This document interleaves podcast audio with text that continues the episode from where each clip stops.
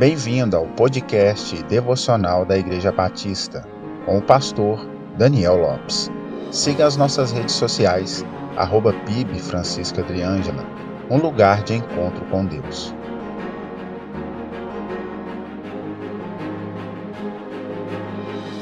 Quando vamos assistir uma peça teatral ou algum filme ou seriado, observamos que os atores ou atrizes que ali estão interpretam e representam um personagem que dará sentido à apresentação.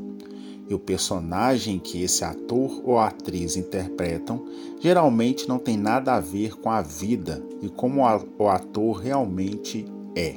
Quando falamos de hipocrisia, é algo semelhante, porém envolve a vida real. Para entendermos melhor, precisamos entender o que é hipocrisia, que é caracterizada por falsidade, dissimulação, fingimento. É o ato de dissimular os verdadeiros sentimentos.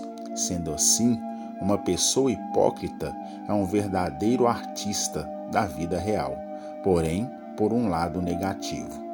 Jesus repreendeu os fariseus e os mestres da lei do seu tempo por serem cheios de hipocrisia. Ele lhes disse: "Ai de vocês, mestres da lei e fariseus hipócritas! Vocês são como sepulcros caiados, bonitos por fora, mas por dentro estão cheios de ossos e de todo tipo de imundície. Assim são vocês. Por fora parecem justos ao povo, mas por dentro estão cheios de hipocrisia e maldade."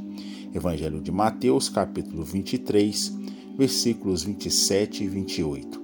Jesus também orientou seus seguidores a terem cuidado com o fermento dos fariseus, que é a hipocrisia, e concluiu dizendo que não há nada escondido que não venha a ser descoberto ou oculto que não venha a ser conhecido. Lucas, capítulo doze, verso um e dois. Ser hipócrita é fingir amar sem amar de verdade. Fingir se importar sem se importar de verdade. Fingir servir sem servir de verdade. É fingir ser alguém que na realidade não é. Tudo não passa de uma encenação. A Bíblia nos orienta a sermos sinceros e verdadeiros, sermos transparentes em toda a nossa conduta e estilo de vida, para que através de nós o Senhor seja glorificado. O nosso Deus é o Deus da verdade. Por isso não cabe ao cristão viver na hipocrisia. Deus lhe abençoe, só lhe deu glória. A Deus honra, glória e louvor para todos sempre.